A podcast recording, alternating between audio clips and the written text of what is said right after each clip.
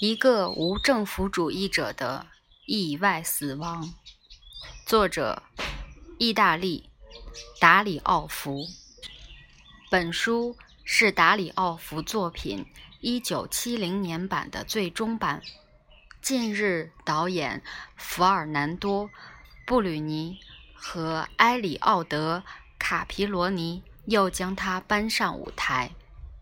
剧中人物按出场顺序：贝托佐警长、疯子、警察甲、穿运动夹克的警长、警察乙、警察局长、女记者、胡子男。第一幕，第一场。米兰中央警察局，一间普通的办公室，一张写字桌，一个文件柜，几把椅子，一台打字机，一部电话，一扇窗子，两扇门。疯子身边有一只硕大的背包。舞台上，警察甲和贝托佐警长正在审问一名男子——疯子。贝托佐警长翻阅案卷，把身子转向神态自若坐着的疯子。啊，这么说来，你可不是头一回乔装打扮。这档案上说，你曾经两次冒充外科医生，一次自称狙击兵团的上尉。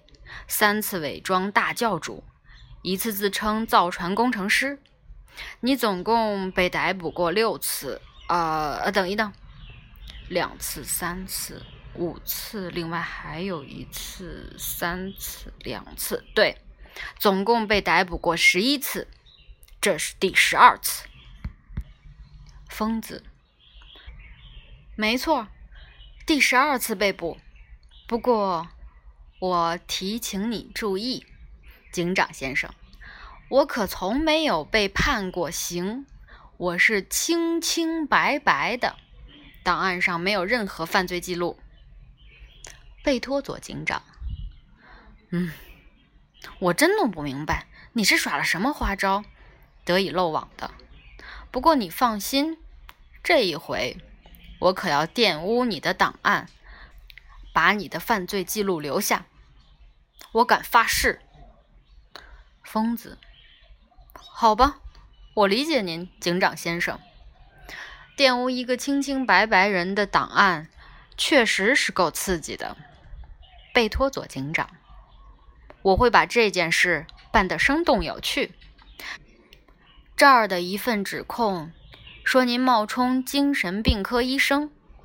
曾经是帕多瓦大学教授，你可知道，招摇撞骗要蹲大牢的。疯子，是的，招摇撞骗是一个健康人的所作所为，但我是一个精神病患者，医生确诊的精神病患者，请看，这是临床诊断证明。我曾经十六次住院接受治疗，都出于同样的原因。我得了一种怪病，时时改变自己的身份，医学上叫做演员狂症。我喜欢不断地扮演形形色色的人物，简直到了痴迷的地步。不过，我追求的是真实可信的戏剧，因此我剧团里的演员必须全是实实在在的人。不会装腔作势的演戏，只可惜我两手空空，没法付给他们报酬。我向戏剧旅游部申请资助，但我没有政治靠山。贝托佐警长，还有，你冒充精神病科医生，每次看病收费两万里拉。警察甲。站在疯子背后，天哪，真宰人！疯子，对于一位从事精神病医学十六年并受人尊敬的医生，这样的收费是正常的。贝托佐警长，可是你，你什么时候跟精神病科打上交道的？疯子，我先后在十六家精神病院对上千个像我这样的精神病患者，日复一日，甚至夜以继日地进行了长达二十年的研究。跟别的医生不一样，我和精神病患者睡在一起，甚至头靠头。脚靠脚，因为医院总是缺少病床。有人为一个精神分裂症患者控告我，不管怎么说，你不妨了解一下，我是不是给这可怜的患者做了一次再完美不过的诊断？贝托佐警长，那两万里拉也是再完美不过的。疯子。警长先生，我是为他好，不得不收下的。贝托佐警长，哦，为他好，这也是一种治疗手段吗？疯子，正是这样。如果我不接受他的两万里拉，你想，那可怜的病人，尤其是他的亲属，会满意吗？如果我只收五千里拉，他们定会心里嘀咕。这家伙不怎么样，也许压根儿不是个教授，可能刚从医学院毕业，初出茅庐。相反，我的要价一高，他们就会大吃一惊。这医生是何许人也呀？怎么如此了得？他们就会像过了复活节似的，高高兴兴的回去，甚至激动的亲吻我的手。多谢了，教授。他们激动的泣不成声。贝托佐警长，真该死！你的叙述太动人了，疯子。可我不是个会吹牛皮的人，警长先生。连弗洛伊德都说过，昂贵的账单，无论对于医生还是病人，都是最有效不过的一剂良药。贝托佐警长。我想，不管怎么说，你看一眼这份介绍材料和你开的处方。如果我没有弄错，上面写着安东尼奥·拉比教授，精神病学家，曾任职帕多瓦大学兼职教授，等等等等。你这向我怎么解释呢？疯子，首先。我是个名副其实的教授，绘画教授，在救世主夜校教装饰绘画和写意绘画。贝托佐警长，很好，祝贺你。可这材料上说精神病学家，疯子，您很能干，可那儿有一个句号。您懂句法和标点符号吗？好生看着，安东尼奥·拉比教授，句号，然后是大写的精神病学家。请您注意，我用精神病学家这个头衔毫无吹嘘的意思，这就跟我说是心理学家、植物学家、美食家、关节炎患者是一个意思。你懂意大利语还有意大利语法吗？懂。嗯，那您应当明白，如果有人说他是考古学家，那就好比说他是贝加莫市人一样，并不意味着有多高深的学问。贝托佐警长，那么曾任职帕多瓦大学兼职教授呢？疯子，我很遗憾，这一回可是您在撒谎。您方才对我表示，您懂意大利语句法和标点符号，可现在您却现了原形，竟然不会正确的阅读。贝托佐警长，我我不会阅读什么？疯子，那您没有瞧见曾任职后面有个逗号吗？贝托佐警长，嗯，不错，是有个逗号。你说的对，我没有留神。疯子，啊，我说的对，我没有留神。那么，您竟然借口您没有留神，要把一个无辜者送去蹲大牢？贝托佐警长，您确确实实是个精神病患者。不知不觉，警长改用您来称呼他。这跟逗号有什么相关呀？疯子，对于一个对意大利语和句法一窍不通的人毫无意义。请告诉我，您有怎样的学历？是谁提拔您的？您真让我没脾气。请记住，逗号是行文的关键。如果在曾任职后面有个逗号，整个句子的意思马上就改变了。在逗号之后，您可以喘一口气。来一个语气上的短暂停顿，因为逗号总是赋予不同的意象。您应当这样念：曾任职。是的，这句话正确的念法是曾任职。帕多瓦，又一个逗号，大学兼职教授。这么说吧，得了，您就别再用不实之词糊弄人了。您说的那一套，谁会相信呢？只有傻瓜蛋才会上圈套。贝托佐警长，这么说，我成傻瓜蛋了？疯子，不，您只是欠缺一点语法知识。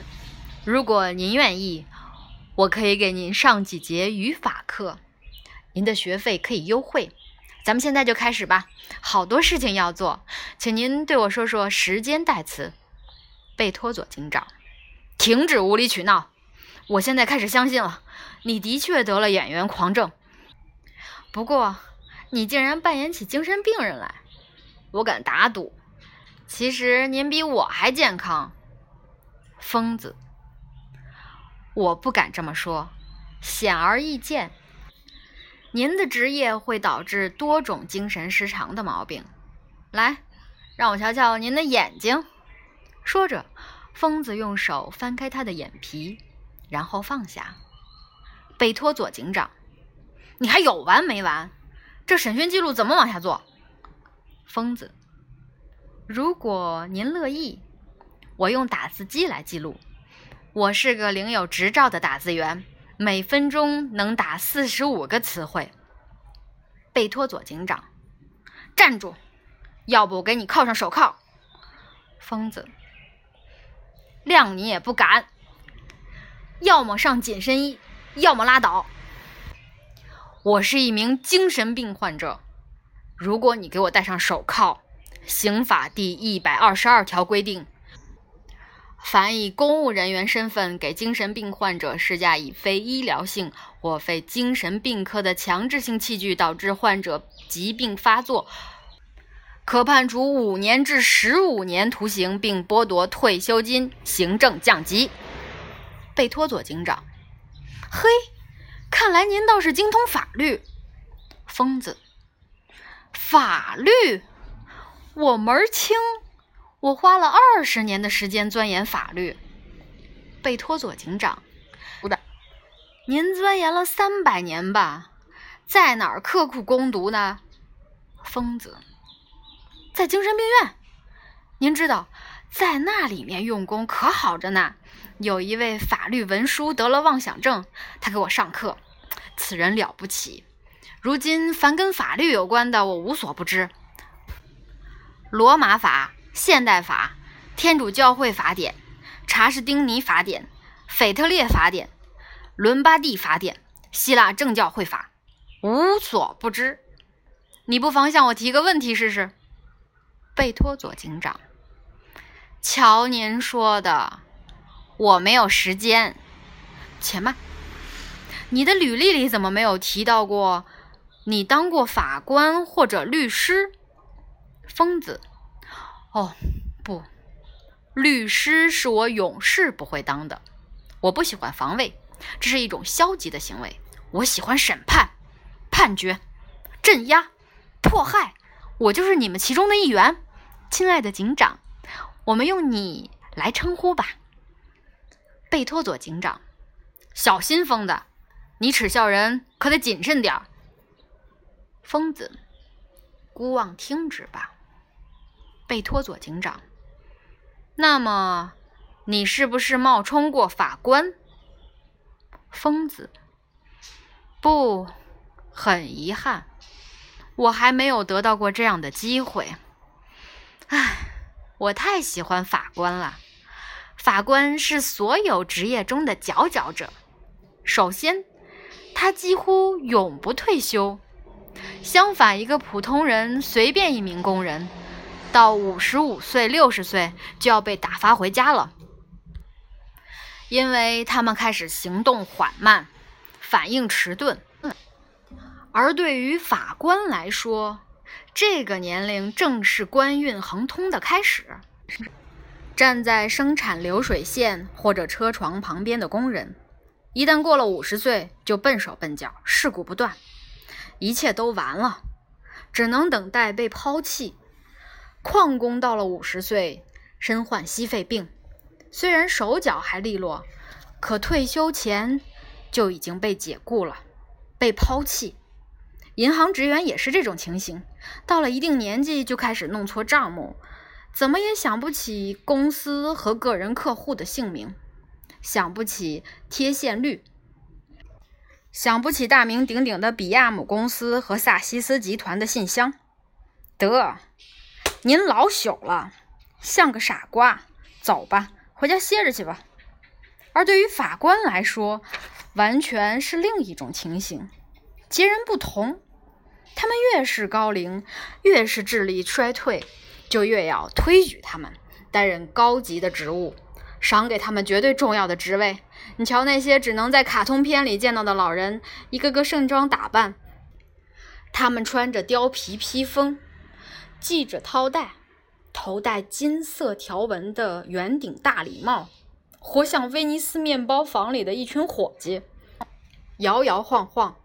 他们的脸孔好似加尔德纳河谷的胖墩儿，两条眼镜腿儿用链子系着，而且说不定什么时候就掉了，而且也想不起来把它搁在哪儿了。瞧，就是这样一群人，掌握着随时可以以他们喜欢的方式毁灭或者拯救某个人的权利。他们就像说：“嗨，明天也许会下雨的。”一样轻松地宣判别人终身监禁，判处你五十年徒刑，你三十年，你二十年就够了，因为你招我喜欢。他们面授机宜，专横跋扈，他们断案判决，发号施令，而且他们是神圣不可侵犯的，因为谁也不会健忘。在我们这儿，在沙特阿拉伯有一条法律。谁说了法官的坏话，就会犯下侮辱罪。啊，是的，是的，法官是令我神往的职业。我多么希望一生中哪怕有一次机会，扮演一下法官的角色。最高法院的法官，阁下，请坐，安静，起立，开庭。哎呦，我掉了一块骨头，这是您的吗？不不不，不可能！我这压根儿就没有骨头。